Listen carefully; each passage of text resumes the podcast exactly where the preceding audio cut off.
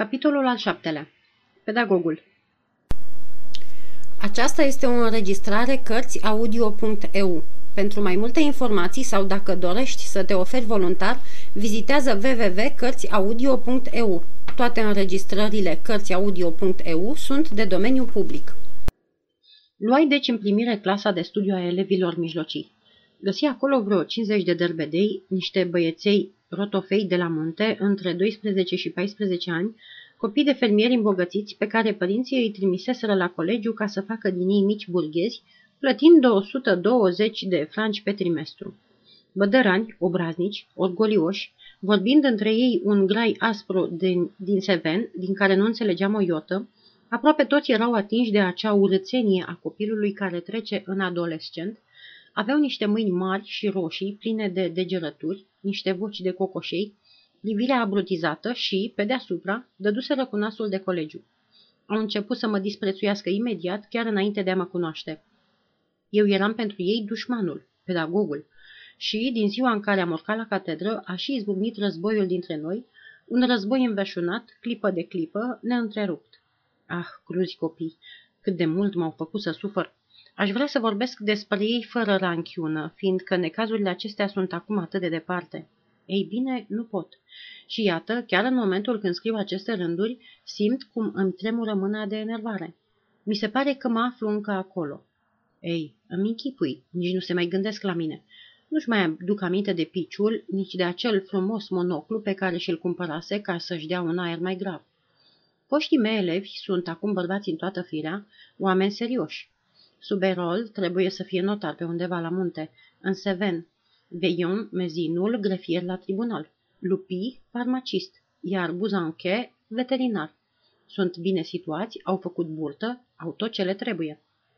Totuși, uneori, când se întâlnesc la club sau la biserică, în piață, își reamintesc de frumoși ani de colegiu și atunci poate li se întâmplă să vorbească și despre mine. Ia zi, grefierule, îți mai aduce aminte de micul Eiset, pedagogul nostru din Sarland, cel cu părul lung și cu fața mototolită? Ce feste i-am mai jucat! E adevărat, domnilor, i-ați jucat o mulțime de feste pe care fostul vostru pedagog nu le-a uitat încă. Ah, bietul pedagog, ce v-a mai făcut să râdeți de el? Ce mult l-ați mai făcut să plângă? Da, să plângă. L-ați făcut să plângă, iar festele voastre păreau în acest fel și mai bune. De câte ori, la sfârșitul unei zile de martiraj, amărâtul, prăbușit în pat, nu mușca din pătură ca să nu-i auziți hofotele. Este îngrozitor să trăiești înconjurat de răutate, să-ți fie tot timpul teamă, să stai tot timpul la pândă, să fii tot timpul rău, tot timpul înarmat. Este înfiorător să pedepsești, faci nedreptăți fără să vrei.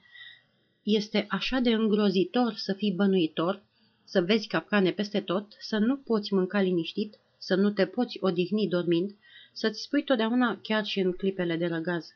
Ah, Dumnezeule, ce o să-mi mai fac acum? Nu, chiar dacă ar trăi o sută de ani, pedagogul Daniel Eiset nu va uita niciodată suferințele pe care le-a îndurat la colegiul din Sarland, din trista zi când a intrat în clasa elevilor mijlocii. Și totuși, nu vreau să vă mint, avusesem și un câștig prin schimbarea clasei. Acum puteam să văd ochii negri. De două ori pe zi, în orele de recreație, îi zăream de departe, lucrând în spatele unei ferestre de la primul etaj, care dădea în curtea mijlociilor. Erau acolo mai negri, mai mari ca niciodată, aplecați de dimineața până seara asupra unei cusături interminabile. Căci ochii negri coseau, nu oboseau niciodată cosând. Ca să coasă, numai ca să coasă, îi adusese scorpia bătrână cu ochelari de la copiii găsiți, ochii negri nu-și cunoșteau nici tatăl, nici mama, și tot anul coseau, coseau fără oprire, sub privirea implacabilă a înfiorătoarei scorpii cu ochelari care torcea prin preajma lor. Eu îi priveam. Re- recreațiile mi se păreau prea scurte. Mi-aș fi petrecut întreaga viață sub această fereastră binecuvântată, în spatele căreia lucrau ochii negri. Și ei știau că eram acolo. Din când în când se ridicau de pe cusătură și atunci, fără cuvinte, ne vorbeam din priviri. Sunteți foarte nefericit, domnule Iset. Și dumneavoastră tot așa, sărmani ochi negri. Noi nu avem nici tată, nici mamă. Tatăl și mama mea sunt departe. Scorpia cu ochelarii îngrozitoare, dacă ați ști. Pe mine copiii mă fac să sufăr foarte mult. Curaj, domnule Iset, curaj, frumoși ochi negri. Niciodată nu ne spuneam mai mult. Întotdeauna mi era teamă să nu apară domnul Vio cu cheile, zang, zang, zang, iar acolo, sus, în spatele ferestrei, ochii negri aveau și ei un domn Vio al lor. După un dialog de un minut, se coborau repede și își continuau cusutul sub privirea necruțătoare a ochelarilor mari cu ramă metalică. Dragii mei ochi negri, ne vorbeam numai de la mare distanță și pe furiș, dar îi iubeam din tot sufletul. Mai era și albatele Germain, la care țineam foarte mult. Acesta abate Germain era profesor de filozofie. Era considerat un om ciudat și în colegiu toată lumea se temea de el, chiar și directorul și domnul Vio. Vorbea puțin, cu o voce scăzută și tăioasă, ne tutuia pe toți, mergea cu pași mari, cu capul pe spate, cu sutana ridicată, păcănind ca un dragon din tocurile pantofilor lui cu cataram. Era mare și puternic. Multă vreme crezusem că este foarte frumos, dar într-o zi, privindu-l mai de aproape, am observat că acest nobil chip de leu fusese desfigurat de vărsat. Fiecare părticică a feței fusese atinsă, era plină de cicatrice, brăzdată, încât părea un mirabo în sutană. Abatele trăia singur, posac, într-o cămăruță situată la capătul clădirii, care se numea Colegiul Vechi. Nimeni nu dădea niciodată pe la el, cu excepția fraților lui, doi netrebnici din clasa mea, cărora le plătea studiile. Seara, când străbăteai curțile ca să urci în dormitor, zăreai acolo sus, în clădirile negre și dărâmate ale colegiului vechi, o mică lumină de veghe. Era lampa abatelui Germain.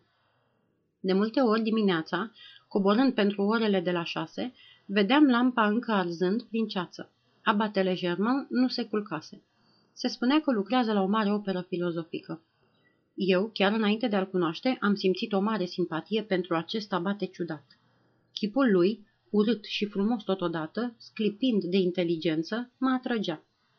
Numai că eram foarte speriat de poveștile celorlalți despre ciudățenile și brutalitățile sale, încât nu îndrăzneam să mă duc la el. Și totuși m-am dus, asta spre marea mea bucurie. Iată în ce împrejurări. Trebuie să vă spun că în acea vreme mă cufundasem până peste cap în istoria filozofiei. Grea muncă pentru pici. Ori, într-o zi, mi-a venit cheful să-l citesc pe Condiac. Între noi fie vorba, omul nu merită osteneala să fie citit. Nu e un filozof pe care să-l iei în serios și tot arsenalul lui filozofic ar încăpea în montura pietrei unui inel de doi franci. Dar, știți, când ești tânăr, ai tot felul de idei despre oameni și despre lucruri care nu sunt tocmai aproape de realitate. Voiam deci să-l citesc pe Condiac.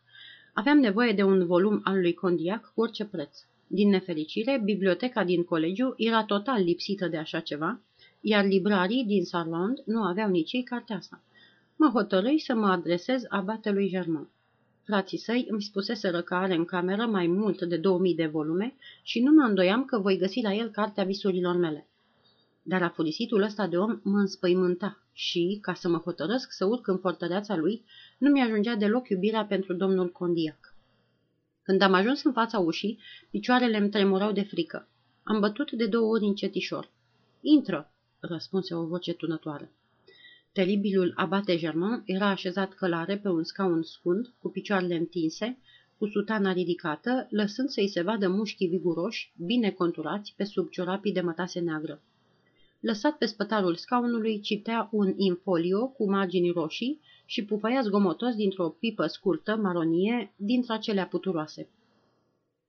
Tu erai?" mă întâmpină el de-abia ridicându-și ochii din tomul de infolio. Bună ziua! Cum mă mai duci? Dorești ceva?" Vocea sa hotărâtă, aspectul auster al acelei camere îmbrăcate în cărți, felul în care era așezat, pipa micuță pe care o ținea între dinți, toate acestea mă intimidau foarte tare. Reuși totuși să-i explic cât de cât scopul vizitei mele și să îl cel pe faimosul Condiac. Condiac? Vrei să-l citești pe Condiac? Îmi răspunse abatele surizând. Ce idee caragioasă! N-ai vrea mai bine să fumezi o pipă cu mine? Ia pipa aia indiană, care e găță- agățată colo pe perete și aprinde-o. Ai să vezi că e mai bună decât toți condiacii de pe pământ. Refuzai politicos, roșindu-mă tot. Nu vrei? Cum dorești, băiete? Condiacul tău e acolo sus, pe al treilea rab din stânga. Poți să-l iei, ți-l împrumut. Numai să nu-l strici, că ți rup urechile. Luai condiacul de pe al treilea rab din stânga și mă pregăteam să plec. Dar abatele mă reținu. Te ocupi deci cu filozofia. Îmi zise el privindu-mă în ochi. Te pomenești că și crezi în ea.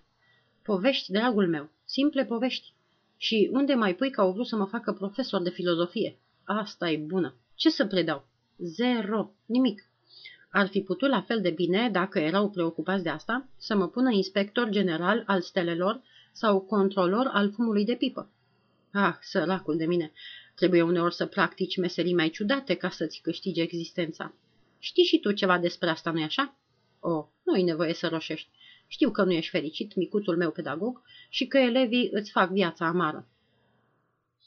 Aici, abatele German se întrerupse o clipă. Părea foarte mânios și își scutura furios pipa pe unghie. Eu, auzindu-l pe acest om cum se cade, cum se înduioșează astfel de soarta mea, m-am simțit foarte mișcat și l-am pus pe condiac dinaintea ochilor ca să ascund lacrimile grele care îi inundaseră. Însă abatele continuă imediat. Apropo, uitam să te întreb, îl iubești pe bunul Dumnezeu? Vezi tu, trebuie să-l iubești, dragul meu, să ai încredere în el și să te rogi cu tărie, lucru fără de care nu vei reuși niciodată. Pentru marile suferințe ale vieții, nu cunosc decât trei leacuri. Munca, rugăciunea și pipa. Pipa din lut, foarte scurtă, ține minte asta. Cât despre filozofi, nu te bizui pe ei. Nu te vor mângâia niciodată cu nimic. Am trecut și eu prin asta. Poți să mă crezi. Vă cred, domnule Abate. Și acum du-te că mă obosești. Când mai vrei cărți, n-ai decât să vii să-ți iei. Cheia camerei mele este întotdeauna în ușă, iar filozofii sunt tot pe raftul al treilea din stânga. Nu mai spune nimic. La revedere! Și în acea clipă își reluă lectura și mă lăsă să plec fără să-mi mai arunc fără să-mi mai arunce vreo privire. Începând din acea zi, am avut la dispoziție pe toți filozofii din lume, intram în camera abatelui Germain, fără să mai bat la ușă, ca și cum aș fi fost la mine. Cel mai adesea, la orele la care veneam, abatele avea cursuri și camera era pustie. Mica pipă dormea pe masă, în mijlocul volumelor in folio cu margini roșii și al nenumăratelor hârtii acoperite de un scris ilizibil. Uneori era acolo și abatele Germain. Îl găseam citind, scriind, mergând de colo-colo cu pași mari. Când intram, îi spuneam cu o voce timidă. Bună ziua, domnule abate! Cel mai adesea nu mi răspundea. Îmi luam filozoful dorit de pe al treilea rav din stânga și plecam ca și cum n-aș fi trecut pe acolo. Până la sfârșitul anului n-am schimbat nici măcar 20 de cuvinte, dar nu conta. Ceva din mine îmi spunea că eram deja cei mai buni prieteni. Între timp se apropia vacanța. În fiecare zi se auzeau elevii de la fanfară repetând în sala de desen polci și acorduri de marș pentru ceremonia împărțirii premiilor. Polcile acelea înveseleau pe toată lumea. Seara, la ultima oră, se vedeau ieșind din bănci o mulțime de calendare și fiecare copil marca pe calendarul lui ziua care tocmai trecuse. S-a mai dus încă una. Curțile erau pline de scânduri pentru tribună, se reparau fotoliile, se scuturau covoarele, nici vorbă de învățat, nici vorbă de disciplină. Rămânea numai ura din totdeauna față de pedagog și farsele, îngrozitoarele farse. În fine, a sosit și ziua cea mare. Era și timpul. Nu mai suportam. Premiile s-au împărțit în curtea mea, în curtea mijlociilor. O văd și acum cu cordul ei bălțat, cu zidurile acoperite de perdele albe, cu arborii ei mari înfodobiți cu drapele și sub ei o amestecătură de pălării, chipiuri, șepci, căști, bonete cu flori, pălăriuțe brodate, pene, panglici, ciucuri și penaje. În spate, o tribună lungă unde stăteau autoritățile colegiului în fotolii de catifea grena. Oh, tribuna aceea cât de mic te simțeai în fața ei! Ce aer plin de dispreț și superioritate le dădea celor care se aflau acolo sus. Niciunul din domnii aceia nu mai avea înfățișarea sa obișnuită. Abatele Germain se afla și el în tribună, dar părea că nu-și dă seama de asta.